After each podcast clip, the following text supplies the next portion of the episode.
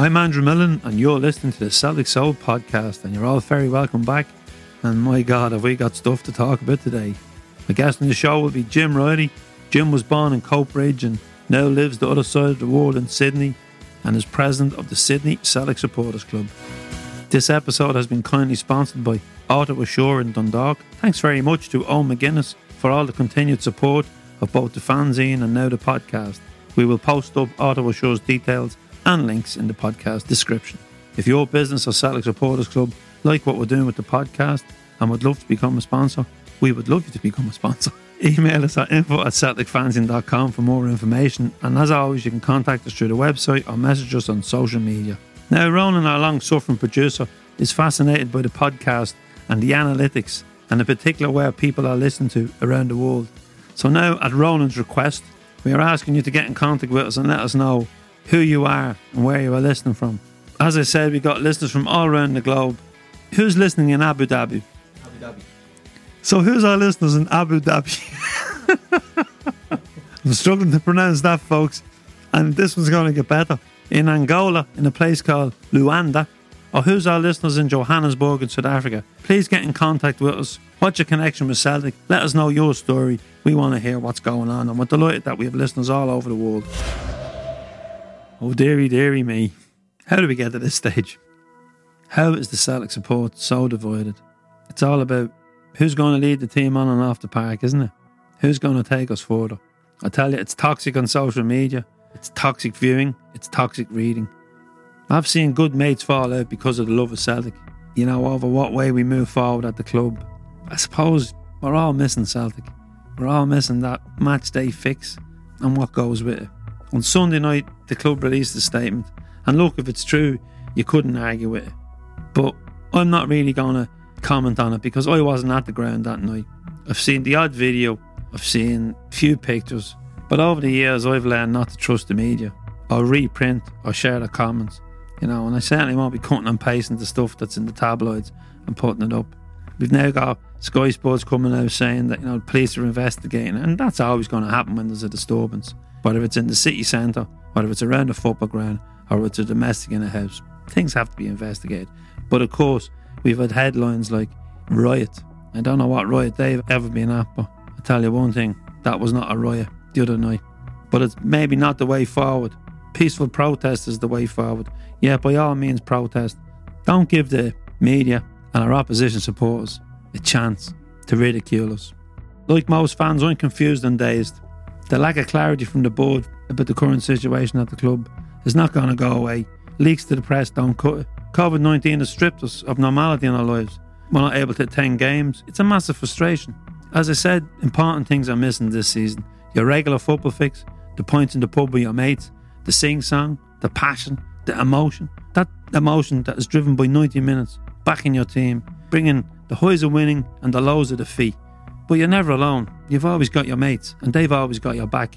At this stage, I hope Neil Lennon decides that he's had enough and moves on with his life. Because I don't see any of these players having his back. I'm no football expert. I'm just a fan. So sharing my opinion on coaching on the training pitch sports science, relaxation rooms, or the instructions in the dressing room will be pointless. I can only go on Neil Lennon's achievements at Celtic, and they are impressive. 20 major medals as a player and a manager. His legacy at the club is secured, no matter what happens now, no matter what anyone thinks. I thought Neil and the team had it in them to go on a run in December, but on Sunday's performance, I think maybe not. Maybe I'm just blind because I love the club like so many, but I lay in bed Sunday night, I suppose I was in a state of shock but I couldn't help wondering the thoughts that must be going through Neil Lennon's head. Not Neil Lennon the manager, but Neil Lennon the person. When enemies turn on you, it's easier to deal with because you expect it. That's life. But when it's your own that turn on you, it must be so hard. After all, we're all human. We have emotions, we have feelings. And no matter how hard Neil Lennon looks, outside or on the field of play, he feels it too. It's a shame, but love has torn us apart. Jim Riley is a Celtic fan from Coatbridge, but he now lives across the world in Sydney. And for the past eight years, he has been president of the Sydney City Celtic Supporters Club. Hello, Jim. Very welcome to the Celtic Soul podcast. The last time we spoke was in Thailand at the Land of Smiles Supporters Festival. when you were leaving to get back to Australia as the world started to go into lockdown. How has life been since those days? Steve, hello Dan, Andrew, how are you? Oh, it's been been good. Work's been a bit slow. We had we had the lockdown, but obviously we had to get the lockdown. We came back, and uh, oh, we seem to have turned the corner here in Australia with the with the lockdowns and stuff. We've sort of moved on, and uh, I'm on. I'm off work for a bit here as it is. I've had the operation on my knee, and I'm just taking the time off. That's it. Well, we wish you a speedy recovery, Jim. yeah, thanks, mate. I've seen you dancing, so you're no lost to the dancing world anyway. Well, I wouldn't imagine so. so. I have seen posts from Australia where, where the supporters clubs are meeting, and I have to say, I envy you because we're in we're in lockdown. There'll be no bars open here before Christmas or the New Year, and I'm missing the interaction with my fellow supporters from the supporters club first, and then even before we go to Glasgow. You know, we've we've got a WhatsApp group as the nearest thing we have to the supporters bus or the supporters pub and I just think that maybe that's why social media is just so toxic at the moment because we've no game to go to the vent our anger and we've no mates to sit and discuss the game and have the crack. And, yeah. But you, you you have that. You you you're now back, aren't you, Jim? Back watching the game. Yeah, we're back, but the pub where we watch the games in, uh, it's all limited numbers still, the four square meters rule and stuff like that. But generally, we we'll get every game played every game is played, we watch. We can watch it live, no matter what time of the night in the morning. We see every game, and that's a big thing. And we do get a, a hardcore of guys that turn up every every game. You know, guys will travel for an hour to come and watch it. Sit in the pub, leave the pub at three in the morning, get sit in the bus for an hour and twenty minutes to go home. You know, just stuff like that. So we do have a good, we get a good crowd that comes in and watches the games. It's very, and it is hard for people because it's a lot easier for people now. They get Celtic TV, they've got they stream things, and it's hard enough trying to get people in the pub without all these different outlets showing the games. How important, Jim, is it that supporters club like your own people come together to mm. watch the games? Uh, to be fair, we've been going, it's, and you do get the, the same amount, but this year you get the same amount of people turning up every year, and the big games eh, it's the same. But now we're getting more and more. We're getting a lot of younger people. They're passing, they're travelling, they're joining, and they're hanging about. And again, because you, the pubs are limited, it's a big thing to come and sit and watch a Celtic game. Like if you're playing Rangers or whatever, or you got we've got a cup final in a couple of weeks' time. That'll be a big night for us in the club. And it's a Sunday night here. I think the game kicks off at like one o'clock the Monday morning, or I, just can't remember, but it's going to be a Monday morning kickoff for us. So there will be a decent crowd. Maybe not as much as a as like a Celtic and Rangers game, but it's because people got work on the Monday. If it's a Saturday, Sunday morning, it would be ideal But you just take it how it comes. So yeah, so like your members are getting together to watch the games, and then basically because of the times, just paint the picture. So an afternoon game is is like yesterday's game was one o'clock in the morning over there. One o'clock in the morning here, yeah. So then, any, say our latest evening games, Europa eight o'clock game. That's what time seven you watch? Morning. So you watch the seven in, seven the, morning. in the morning, and then people have to go to work. So it's not exactly yeah. ideal. No, it's stupid o'clock times. Like, and if it's a, a three o'clock on a Saturday afternoon, it's two o'clock on a Sunday morning for us. So, and it's very hard to like go out at like 12 o'clock and not have a couple of beers before it. So you tend to meet people before it, go to the pub, get the flags up, and you're, and it's now two o'clock. And it's a hard thing, you know? But we generally get a good crowd, decent crowds in. Yeah, but it's a very important thing. It seems to be, Jim, from speaking to you before. It's a social thing for a lot of people, meeting other like-minded people. And you said, you know, you, know, you get you get people that are travelling through. Yeah, yeah. One of the one of the members, well, you know, Brian. Brian will drive. Brian will drive up, maybe a two-hour drive to That's come Brian and watch McAvoy. It. Brian McAvoy, yeah. Brian will literally a two hours drive more. He might stay in the city. Sometimes he'll drive back home. Depends what he's up to. It's a lot of commitment and fair play to him because, but you know, I'm in a supporters club and I know the importance. It would be easier for me probably to travel on my own there with cheap airfares and that, but I still want to be part of the club. Not only for that as well, but for us over here, Jim. You know, the bigger your club is, the more chance you have of tickets. You know, the more season books. Correct. Yeah. You know, and the more and the more chance you have of kind of you know giving a fair shout out to everyone that wants to go to away games. But anyway, when I had to talk about my supporters club, Jim, t- take us, just tell us, uh, just tell us, give us a bit of the history of the your supporters club when it was founded, oh, membership. Oh, and... the club was started in 1982, and I think they had the first meeting the 25th of May. Funny enough, 1982, and it's it's 30, 30 it's nearly 30, 38 years old, nearly 39 years old. And uh, at this moment in time, we've got over 140 members, which is the most we've, we've ever had, which is good for us because Sydney being such a transient town, people come, join up, get the t-shirt, and you never see them again. You know, so I mean, we do a lot of things for the members. We have nights out, we have barbecues, we have boat trips, because you've got to try and keep it alive. You know, keep everybody interested, and that's a hard thing. And sometimes it's it's, it's hard because people are quite people have got other things. Sydney's a big place, and if you've got a barbecue, you've tried to hit the numbers for it. They've got to try and gauge. You tell people, "Oh, we'll turn up," and you try to work out what, how much food, how much drink to get. And if nobody turns up, it's you know it's a bit yeah a bit of a bummer. But generally, we do all right. The boat cruises are probably one of the biggest highlights here, here, here year because it's such a great day, and it's, I've got 100 people on a boat and it's just absolute madness, but it's good. Yeah, I've heard about the famous cruise. Mark Gaynor, a lad, a lad that was walking over there, he joined up with us, and but he said the club was great value, you know. He said, you know, yeah. you, you, got t-shirts, you got this boat cruise, you know, and I have to say it's one of it's, it's on my bucket list. Oh, you've definitely come over somewhere. You'd enjoy it. It's only travelling. I've been on buses going to Europe for longer. Uh, probably, aye. No, Jim. Firstly, you know, your thoughts on Sunday's game. Oh my goodness, where do you want to start? I, I can't see.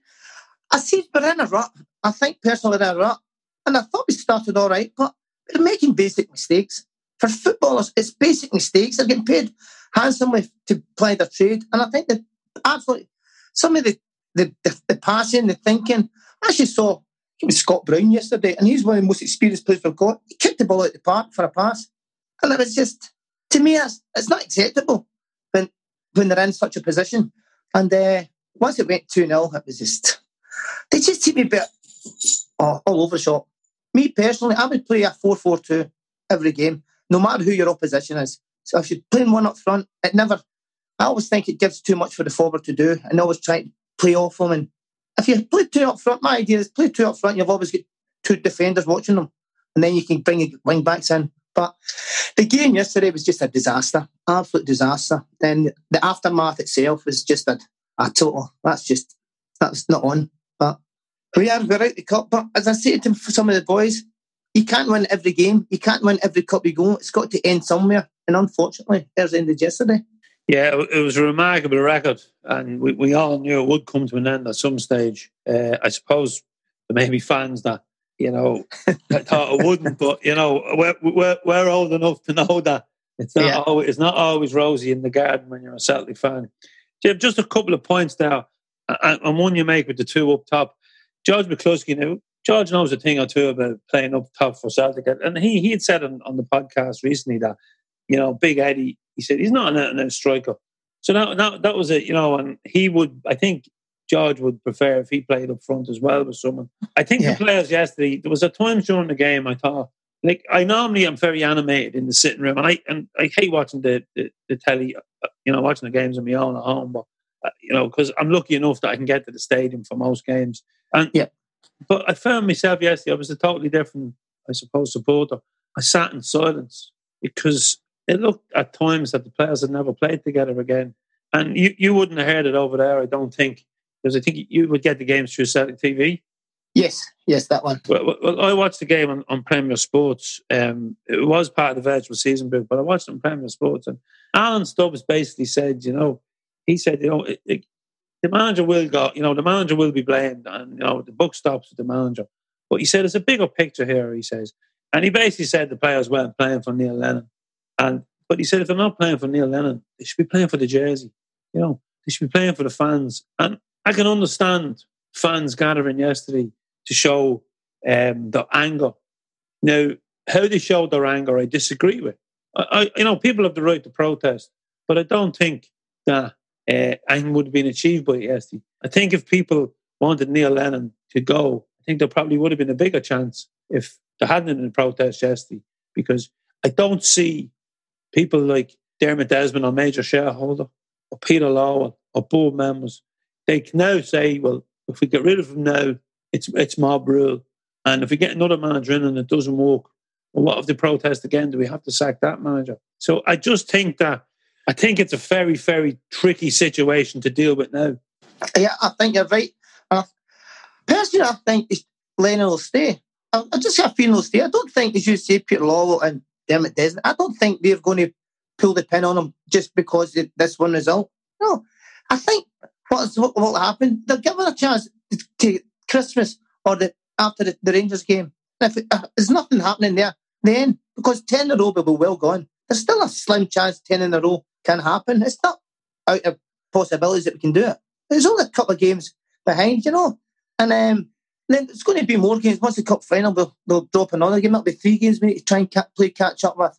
But I don't think you'll go. And uh, I just think, as, as you say, everybody can have a protest, but doing it the way they did it was just, it's not actually, it's not nice to see, especially for your team. Well, Jim, I just want to say, like, like we went there, right? So what we're, what we're seeing is the media's always going to sensationalize it.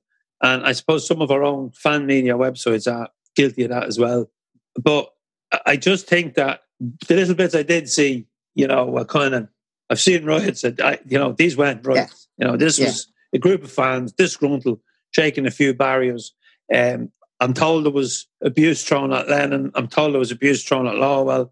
I, I, and I'm told that there was abuse thrown towards the players. Uh, I don't know. I can't, um, you know, for the little snippets I've seen. And so I don't really want to get into the if, buts, and maybes of what was done or what wasn't done. But it doesn't look good. Uh, as a fan, I'm saddened, Jim. I'm saddened that we're divided. And this yeah. divide is in families, you know, friends, supporters clubs. Yeah.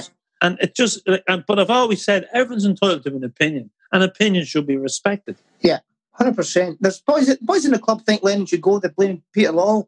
They blame John Kennedy. They're blaming everybody. But at the end of the day, everybody's opinion counts. But the way the, after the game last night, that was just, to me, that was wrong. It just made me feel a bit sick watching it and seeing the seeing the, the clips coming in. I know, as you say, clips can be shown from a different app, different angle and look worse than they really are. But you're reading the papers that police have been injured and they were throwing things at the players' cars as they're driving out, which is wrong.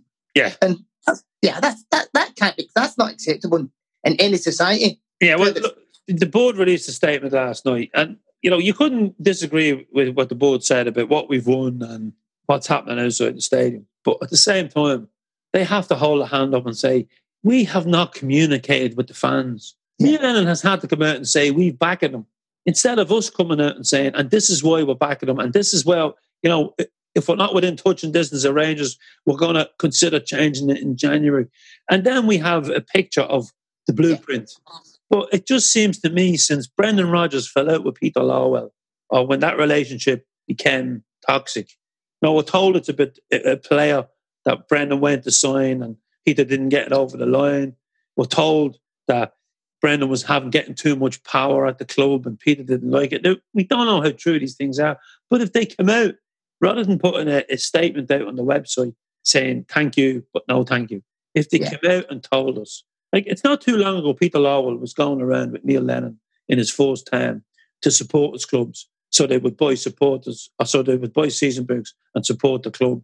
And there was open debates there. I remember a very open debate in Dublin about the poppy on the jersey. The poppy's no longer mm. on the jersey. Yeah. The club still donate to the to the poppy fund. Yeah. But it's no longer on the jersey. So there's debate. There was a conversation that was had and something came out of it. No, Jim, we just seem to have nothing. Silence. Yeah. What I see all the time now is as we spoke earlier, it seems to be Neil Lennon doing all the talking. You're not hearing from anybody above him. He's talking for everybody, for the players, for himself and for the boardroom. For the, that is the board members. Somebody's got to come out and say to them, like, he's either getting backed or he's not getting backed. You know, I, I just think personally, he's he's talking. He's he goes into the press conferences and he's getting asked a hundred questions about this one and that one, and he's left to talk about things that probably really should be he should be talking about. You know, like who they're signing and but all that. He's he's got to be into these like the board, like Peter Law and them. They've got to take part of the blame somewhere because it's all one way traffic and it's Lennon, and he gets it. He's getting all the time in the head. He's yeah. getting shot no matter what he says or does. He's he's damned if he does and damned if he doesn't. Uh, and without going over all ground, Jim, uh, you know, for Neil Lennon to have to come out and defend the club's COVID nineteen policy when he's not, oh. you know, a scientist and he's not a doctor, and we have a medical team at the park, you know, Correct.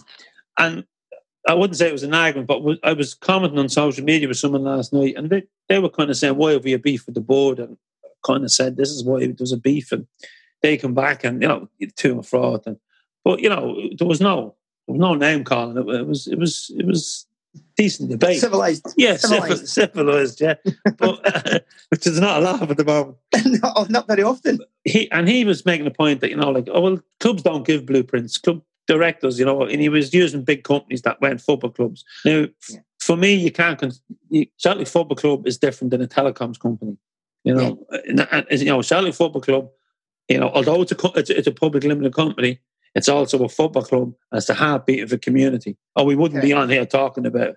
I don't see many podcasts about you know, BT. be- you know, te- telecom telecom companies. You know, Exactly. but and I suppose without without boring the pants out of people, you look at Sky Sports News, and every day you put it on, there's a chairman on talking about you know how the club needs fans back, why they can't operate under these, they need X amount to operate, and you know these some of these clubs are from the lower divisions in England. You know, we've had club chairman on radio stations in Scotland from lower division teams, you know, explaining you know how they vote, why they voted for the season to finish, why they didn't. You know, don't really have anyone from Celtic coming on saying this is why we voted for this. This is why we're voting for this. And that kind of and with, without without dialogue and without conversation, Yeah. people people will make their own minds up and say, well, it must be because of this and it must be because of that. And social media then becomes toxic.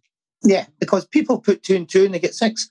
They add two and two together. They've got their own opinions, and their opinions could be 100 miles off the mark, but they still think they're right. They, they may be they may have the facts that we don't have. They may have Yeah. someone that has told them. But they may have someone within the camp. and somebody will blow them down. Somebody will blow them out of the water with another, with another fact. You know, that's Well, happens all the time. But one thing for sure, Jim, is I think for Neil's health and for himself that he should go because those players do not want to play for Neil.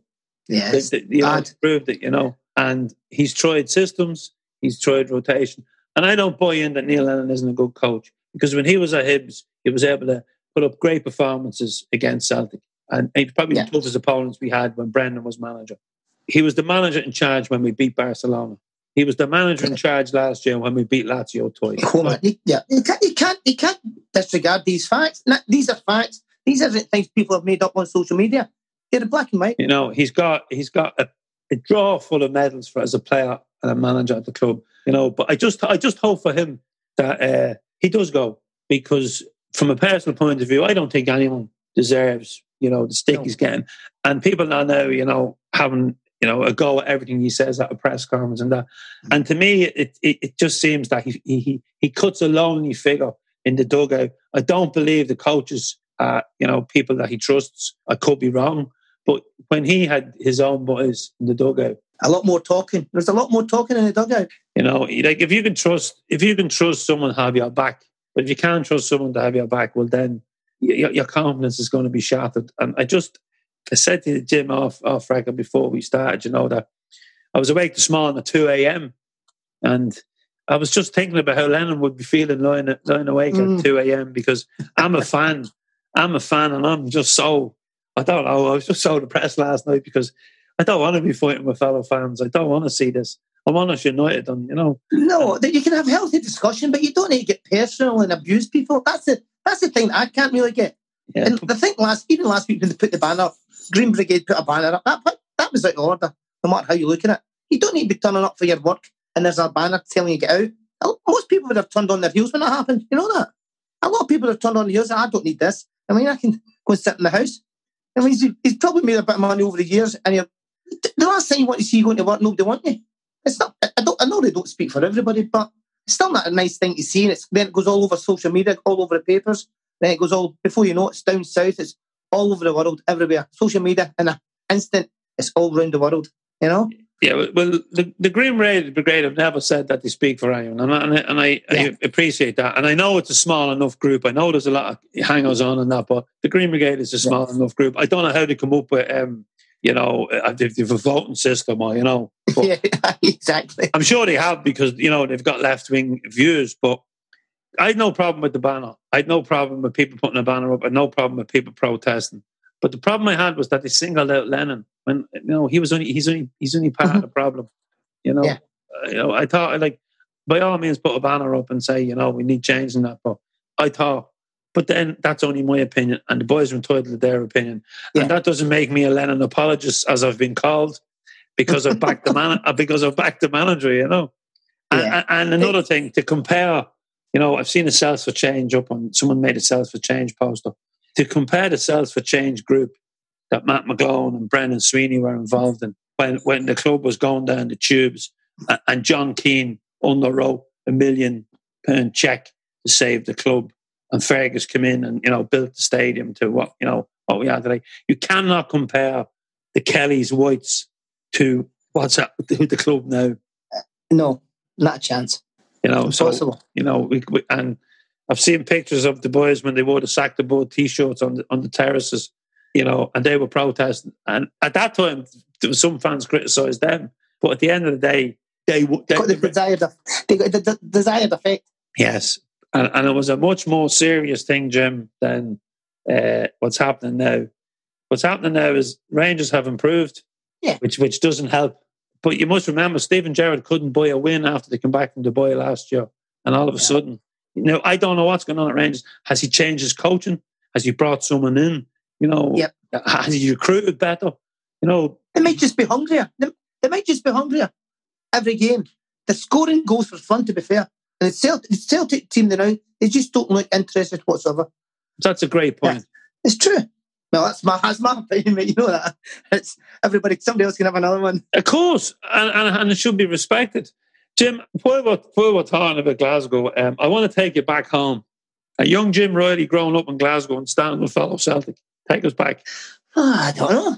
This here, this a like for Coatbridge. Coatbridge is a big, big Celtic fan base. They're all Celtic mad Coatbridge, and their local team's Albion Rovers. And we used to support Albion Rovers because my dad was a director at Albion Rovers. But then my dad passed on, and uh, we were. My mum didn't want us to go to Celtic Rangers games, but at this time you'd no dad to tell you what to do. So we used to go to the Celtic games like when you're nine and ten, and uh, that was it. But I remember getting to the testimonials years and years ago and I think that was the summer. I think Man United would always play, and I'd go to the terraces, and the terraces would be filled with beer cans. They'd sweep all the beer cans down, you know. But we've always all the all of my mates, got some of my mates back home who are like Celtic fans, and they have been, and supporters buses back home. We're on them. We played for teams called the Townhead Conley football team and stuff like that. Just just named after things. And I, I just actually seen pictures come up on my thing. Paul McStay was out in Coatbridge years ago. You, you'd remember uh, the players used to get end the season, who's the, the supporter bus player of the year, and you'd write down. And the players used to drive all over Scotland one Saturday night at the end of the season and make an appearance. You don't, they're, they're too far, to me, they're too far detached from that now. But growing up watching Celtic, you always thought you were going to play for them, but it's never going to happen, was it? you, you always think. Certainly not for me, Everybody- Jim. Everybody says that, like, oh, I'd, be- I'd love to play for Celtic. I'd be doing this and, and give him a right leg and all that comes with it. But he just got up and we were going to the games. We're travelling all over Scotland, go to Europe and stuff like that. But it's, it's something inside that you'll never lose, you know. And I've got a son out here and he's still, he's, he watches the Celtic games, you know. He's 16. He's been to a few games back home. Every time he goes home to Scotland, he always manages to get tickets for the, the games and stuff. So it's just like a progressional thing. My dad was a Celtic fan as well as an Albion Rovers man. Because obviously Coatbridge is, like, as I say, it's a big Celtic place, but you'd go to all the, as many games as you could go in the season, you know? I've been to the Albion Rovers. Um, I, I've been a few. Patrick Rowland, when he was commercial director, he used to. Yeah, have, uh, I know Pat. Willie, I William. McStay used to bring a team down, uh, a youth team or a, uh, a under twenty one team, and that. Um, we, we'd always go. I think, I think one year we went on the Saturday, and then on the Sunday, Celtic, the Celtic first team played Parma at home, so or Yeah. something like that. So there was always, you know, there was. It, it wasn't that we were travelling over to see a, a youth yeah, game. We're we're not that fanatical, but it, it, and it, it was a great time. It's great to see these old grounds as well. yeah. Yeah, because, like, because Jock's team play the Albion Rovers, as you know. Yeah. And they do that, they do that trophy every year still. The Jock Stein trophy. And it's all, Celtic generally take, take, tend to send all the, like, the young boys reserves. I remember one time I went, Thomas Gravesen was playing in Albion Rovers. Did I remember? Thomas Gravesen was playing that game. I definitely was in that one with Thomas. I remember Adam Virgo. Do you remember him? I remember him Yeah, playing yeah, yeah. one. Yeah. Yeah, he played in one. And it, it, like, there's probably about 800 people turned up. And that was like, because Albion Rovers is ground, it's just the, the main stand. I think they've got a bit of standing area now, but it's generally the stand. But our family's been involved with Albion Rovers for 30 odd years now, you know. And, uh, and we know part through that. It's, Thomas Gravesen was funny. Thomas Gravesen, he's, he's absolutely mad. But imagine going to Albion Rover and you see Thomas Gravesen playing with all these 18 and 19 year olds and it didn't even phase him. You know what you think it'd be? Because he was out, I think he was out of like favour by the manager at. Who was the manager at the time? Was it Strachan? I think it was Strachan, wasn't it? Yeah, and that brings us back to, you know, the, the, I didn't think it would bring us here. But Jim, that brings us to who signs the players at Celtic. It's gone, it got, like I know Martin O'Neill brought in his own players. I, I, I know yeah. that. But we've heard the Paddy McCourt interview where he says Gordon Strachan didn't know who he was when he arrived, you know. Now, he mm-hmm. would have known who Th- uh, Thomas Gravesen was when he arrived. Yeah. He, certainly wasn't part of his plans, judging by you know what we've had since. No, no. Oh, but, but a lot of people, a lot of people, because there's always some. Because at the time they, they would take the, the, league trophy up and they, would sit it in the boardroom, read it in the boardroom, and they'd be parading the, the trophy. Then they'd do it. But to see Thomas Gravesen, it's probably one of the weird things you'll see in football. You know, yeah. a stadium it's only got a stand open. You know what I mean? struggling for the ball boys, and he's playing up there in a, a charity match, a friendly yep. every year. Every time I, I, hear hear a, a player on, on a podcast or uh, being interviewed, and Thomas Gravesen's come up, the story's just a you know, yeah, it's just a rocket, like you know, he just oh, 100 percent rocket. He's not.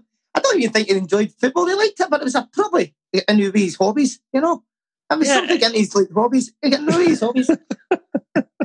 Most people would have the football as a hobby, something else to do has his back to front, I think. and that's a memory, Roy Thomas Gravesen playing against Albion Rovers and not being playing, not playing with the kids. Because I don't think Adam Virgo was too happy to be playing with the kids. No, you know, and, and, and, in fairness to Adam, he wasn't he wasn't as good a player as Thomas Gravesen, and he, no, he, he, doesn't have a CV like him. But can you? Yeah, you spoke there about early moments and that. Is there any memory, Jim, that sticks out from you know those young days for you yourself?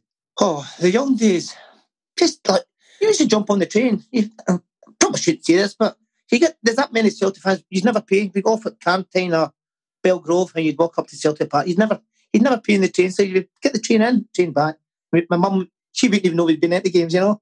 so, but the Rangers games were something else. And they years ago, and also like, I think probably one of the best, like, uh, probably coming up, like when we stopped ten, when we stopped ten in a row, that was one of the craziest seasons ever, and probably one of the craziest days. You know, that was 20 odd years, 22 years ago now. That was a, that was just, that was one of the days that stick out my, my, my life for, for Celtic, you know, going watching them. Seville as well to an extent, but obviously the result, result went against us. But were, were you still living? Were you, you were you still here during the Seville campaign? Yeah, and I'd already been to Australia in '98, and I came back and I stayed another few years in Coatbridge. Then and we came back out to Australia in 2008. So I had the, the 2003, 4, 5, 6, then we came away in 2008. So, you, you, came home for a fairly good period. I know. Ah, I came home. you yourself. Oh, then we go get married. came home, get married at the VFL, and then I thought I'll have another crack at this. And that's what we did. But I'd say if you had been based in Sydney, you would have been on a plane to Seville. Oh, 100%. Yeah. And I actually with, oh, I'll tell you, I'll tell you over the record a story about Seville when you come off. oh, okay, right. So it's, it's, it's not for, it's not for public consumption. No, and, no, no. And I just say, you know, you emigrated twice to, to Australia, and, and this time you've settled. Twelve years now, as I say. Do you miss home, and do you miss the, you know, the match day? That's the three things you miss: your family, match days, and your friends and match days. That's it. Nothing else. I don't miss the town of Coatbridge it's always good for me to go back because I know I know a lot of people. Again, eh, you walk into any pub, there's always somebody know you. Coatbridge is like that, you know. Yeah. But I don't miss it that much. But see, see nowadays, if somebody told me 20 odd years ago that you'd be sitting on your phone, you'd be able to talk to your family, your, your friends back home in Scotland, face to face, you have told me, sign yourself into the loony bin, you know. But see, yeah. nowadays, it's so easy to touch base with people back home. You know, the time difference for us is a bit weird because people phone me and uh, it's all generally during the night. What time's it there? Says, I'm in my bed, have a guess. You know, they always forget about the time difference. They say, I'll give Jim phone. It's generally they're all having parties and they phone you up. You know, they think it's a great idea. It's like it's like three in the morning. Oh man, and you always get a fright because over here, phone calls you always think at that time in the morning, oh no, something's bad's happened, and there's half a dozen of your mates on the gargle. Uh, there's nothing wrong with that. There's nothing wrong with friendly call at four in the morning. I know. But but it's grand. Like, like I find it's grand. Like you're oh, coming to the end of your day. It's the evening for you. It's the start of the day for us here in Ireland and in Glasgow. So it's not too bad because I've interviewed a couple of people in Australia, and if someone had told me, like when I started the fanzine 20 years ago, if someone start, told me we'll be able to interview players in Australia and fans in Australia, I'd be going, I right, you know, like I if they said if I send like you must remember we were sending questions, you know, through the post and getting them back. Yes, right. And the first interview I done with a player was Tommy Gamble, no the Mercy and Tommy, and. uh I don't know where to dictaphone, you know, and then I had to bring the dictaphone oh. back, and I'm not a trained typist, so you know I had to keep rewinding it. And when I think back now, like, and you can press a button on your computer now, and it'll give you the, you know, it'll give you a recorded interview. You know? know, it's unbelievable. But and it's great as well for people abroad. But as well as yeah. that, for getting Celtic news, like you, you can imagine people that emigrated in the sixties and the seventies. No, they were waiting for newspapers or listening to the BBC World Service. We speak to some of the older guys in the club, and they say they were getting videos sent over in the 80s and 90s videos for the, the, previous week's games, or they'd get them all, or they'd have, been in somebody's house, they'd have the phone on, they'd have it on a speaker, and they'd listen to Radio Clyde give the commentaries and that on oh, games. Jeez, I never heard that, Jim. That's brilliant. No, that's true. That is that's, class. That was, I've told these ex-partners, Scottish guys. You see, they used to be sitting in that and they'd have the phone on, and they'd all be sitting listening to uh, the, the commented their mum would put the phone up beside the radio and go on speaking stuff. that's just, you know what I mean? That's, I thought you would have known that one. No, I didn't know what? that one, you know. And, I, and I've, I've spoke to a lot, especially a lot of the boys in America, you know, but hey, they used to wait for the newspapers and, as I said, the BBC yeah. World Service. So you said there, Jim, that, you know, you miss your mates, you miss going to matches, but, you know, you miss your family, but you, Sydney is home now. Sydney's home, yeah we were, I was, supposed, we were, I was supposed to go back to Scotland in September, but obviously COVID's put, a, put the, the knockers on that. And it's, I don't think we're going to be allowed to leave Australia until probably towards the end of next year. We're sort of, we're locked here. It's it's funny, Jim, when when all this lockdown went in and, and the lads were advertising uh, the Las Vegas convention, it was actually one of your boys, one of the Australian boys that, you know, commented, you know, we ain't getting it, we ain't getting out of Australia. And Australia is, you know, is it, it, well, it looks from us from looking on the outside, it's a lot, fa- it's a lot further on from America and from Europe. Oh yeah, as is New Zealand and and parts of Asia. So it seems to be that they seem to have got it under control a lot quicker out your yeah. than they have over our way. It's only a matter of, it was only a few weeks ago that we, we couldn't literally leave New South Wales, the state. We couldn't leave the state. We were locked in the state because because the amount of cases. But I think we're open now, and uh, as I said to my mate, I says, look, they sent us here as prisoners all the years ago, we're prisoners again. It's when it came right round, you know? Yeah. yeah, we're prisoners still because we can't leave the place. So if uh, you can't, leave, can you leave your you can't leave your state? Am I right? No, we can now. It's only last week the borders opened up again, but there's still conditions on it. There's only certain states that we can get in without self isolating. We can't go to Western Australia. I'm sure we need to isolate for two weeks if you want to go meet your mates there. So what's right. the point? At least you can move about over here. We've yeah. had a lockdown where there was nothing basically open.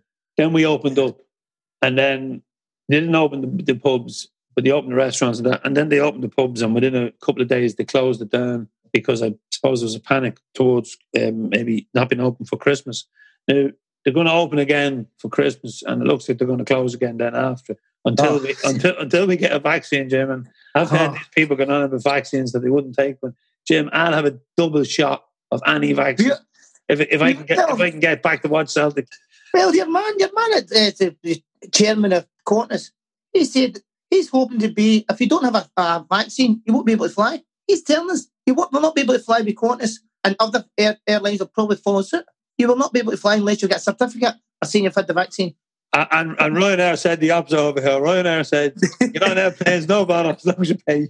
But, as long as you pay, and buy plenty of drink. Yeah, oh, madness. but it's just the whole thing, as I say, like, I think there's only a couple of states, because we weren't allowed to go to Vic- Victoria's just opened up there recently, you know, and that's there last week as well. Because I think they've had uh, Sydney and everything else has had 20 or 28 days, 30 days, like without without any cases being found. So that's a good sign. So we're on the right road compared great, to like Scotland and stuff. That's a great sign, uh, Jim. It is, and and hopefully know, hopefully we can get this vaccine sorted. And I know, I know I was joking there, we're getting back to see Celtic, but you know, I have an 85 year old dad, and yeah, uh, my mum, my mum's 83, and it's just you know, it's tough on them. You know, like it's like schools are back open, people are going back on a daily basis. But you know, the older the older folks, you know, the, the, there's a loneliness as well for people. You know, yeah, it'll be frightening for the older ones.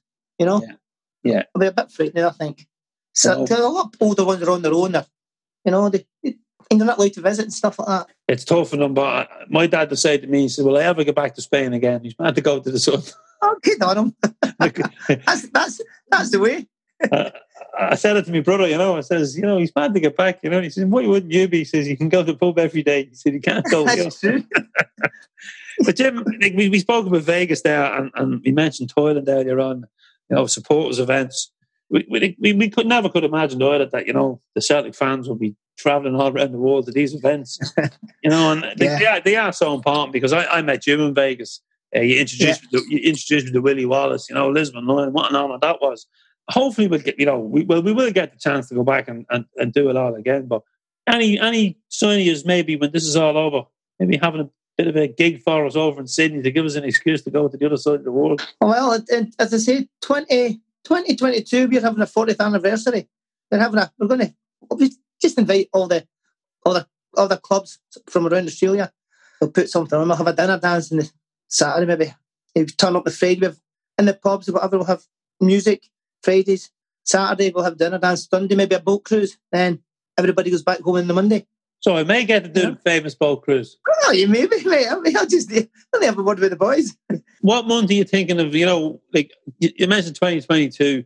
You know, what what month would you be mentioning? Because I'll be passing. This. It won't be Thailand. It won't be Thailand month. Don't worry. We've, we've sorted that one out. No, no, no. I'm just wondering when, like, it's, you know, it's going to be October. October. So uh, October 2022, folks. Yeah. We could be all heading for Sydney. We'll be looking for cheap flights. but you, you need the vaccine first. Ah, I tell you.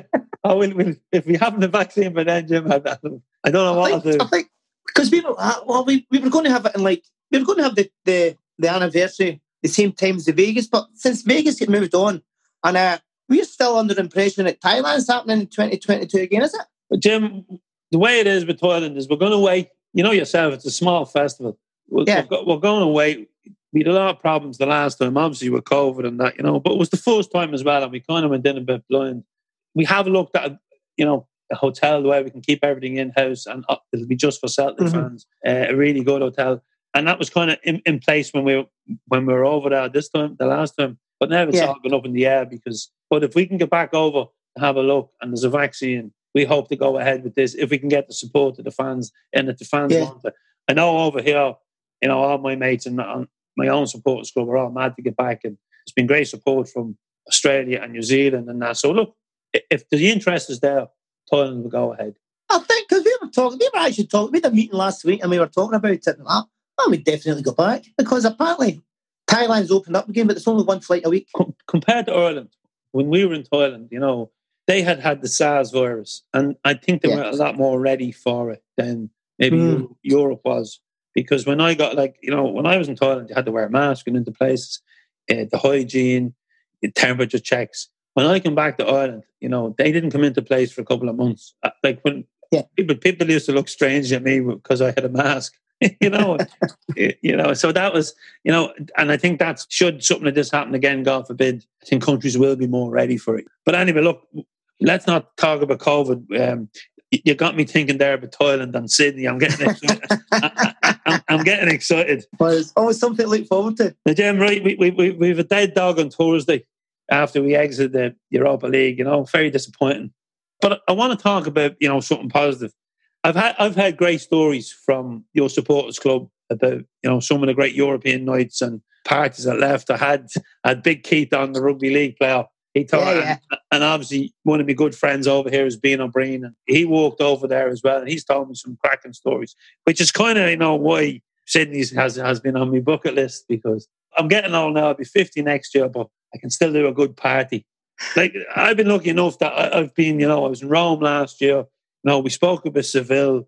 You know, I was in Liverpool. I was in Selly Park the night Nakamura scored the goal against Man United. You know, these are all fantastic memories for me, Foley and Celtic.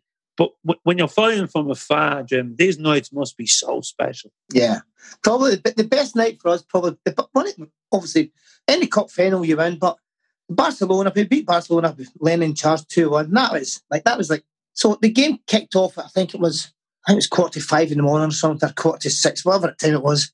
And we were all there, and the place was absolutely heaving because it was 125th year anniversary, the same the same night, remember? Yeah. Yeah. So the place, you couldn't move. It was like quarter to five, five o'clock in the morning. The pub is absolutely jam packed. You couldn't move, and the beer's flowing.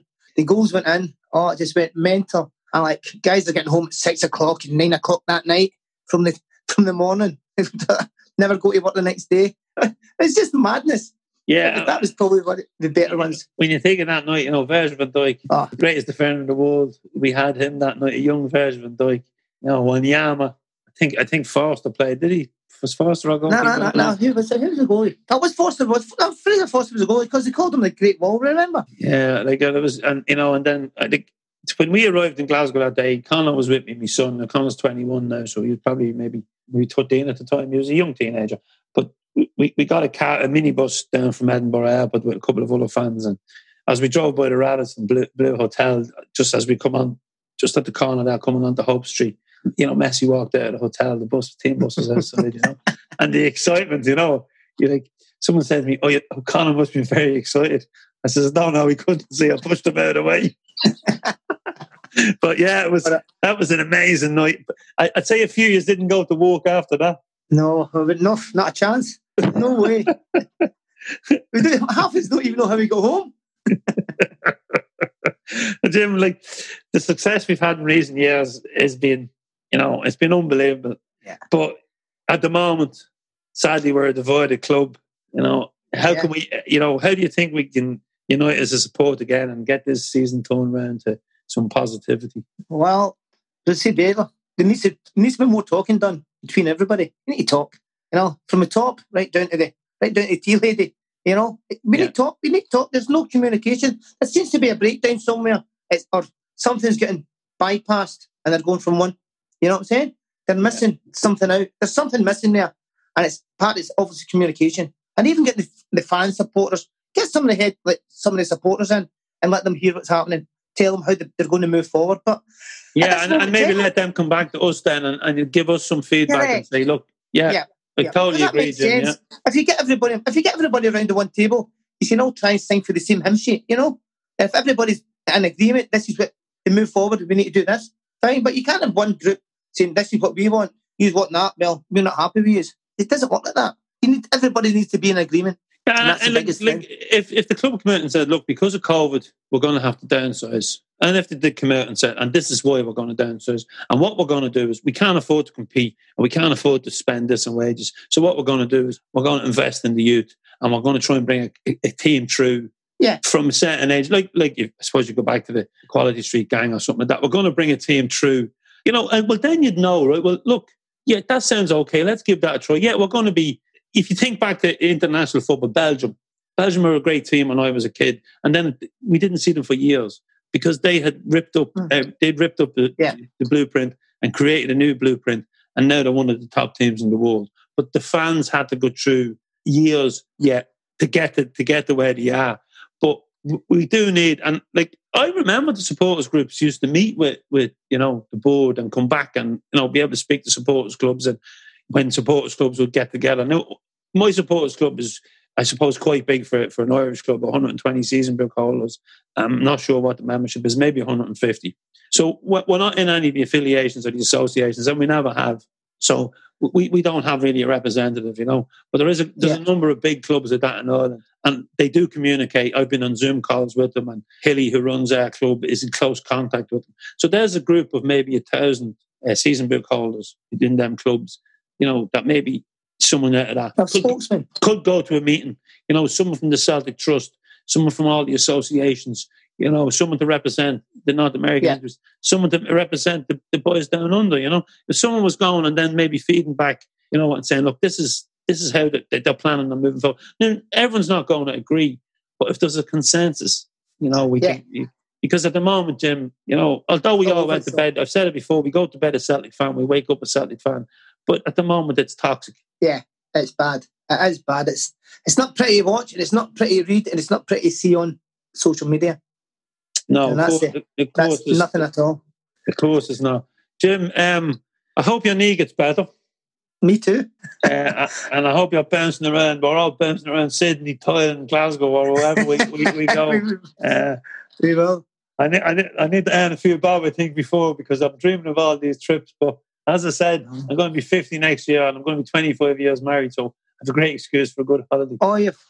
Yeah, you might just might just get yourself to one of these places soon. Well, uh, so Australia's always been on the bucket list, but you know, I think the wife was hoping I'd get shipped over there and maybe wouldn't come back, give her a bit of peace. But look, Jim, it's been an absolute pleasure to chat to you. Um, it, it's amazing with technology how we can do this. And it is the morning after the game before because we're pre recording this one for the podcast because of the time difference and what have you. But, Jim, all I can say is enjoy a beer. I'll enjoy one here and hopefully soon we'll enjoy one together. Yep, mate. You too. Been pleasure to talk to you again. No, it's been a pleasure getting a point of view and especially getting a point of view from someone so far away who loves the club. Always great to catch up with a Celtic fan and someone that you haven't seen in a while. So it's great to chat to Jim again. Celtic support is spread around the world, and it's always great to hear the fan stories and what their match day experience is, no matter where they are, especially when they're so far away from paradise. I have to say, you have to be impressed with the way they run the club and how they keep the Celtic family together out there. Pure quality. Now, here I go with my little sell and spiel. Thanks to everyone who bought the latest issue of More Than 90 Minutes, issue 111. Hard to believe, I suppose. In a world which is dominated by digital media, it's so good to still be able to produce the print copy, and we can only do that with your support, especially with no match day sales anymore. There's still a handful of copies left of the current issue, and we're starting work this week on issue 112, which should be interesting of the columns and opinion pieces that are coming in at the moment from the team. You can also download the digital edition of the fanzine from CelticFanzine.com. Anyone taking out a 12 month subscription will receive a free t shirt and if you just want a three month subscription, we'll post off a free badge in the post. As a thank you for your continued support, all subscribers will also get a digital copy of each issue while they wait for the print copy to drop through the letterbox and access to all our back issues. And of course, if you're not into the print media and you're a bit modern, you can also subscribe for the digital issue, and that drops into your inbox about five days before the print copy. You can visit our online shop to have a look at our t shirt and merchandise and we'll post out all orders which come in before noon, as I said, every day. With each episode of the podcast, we will throw out a special offer for the listeners. This episode, you can buy one of our hoodies and we'll throw in a free t shirt, and all the details are on our podcast description. As always, thanks to Ronan McQuillan for producing the show and his growing interest in the Celtic fan base around the globe and helped me pronounce some of these strange towns and cities that you're listening to the podcast. Abu Dhabi. Abu Dhabi.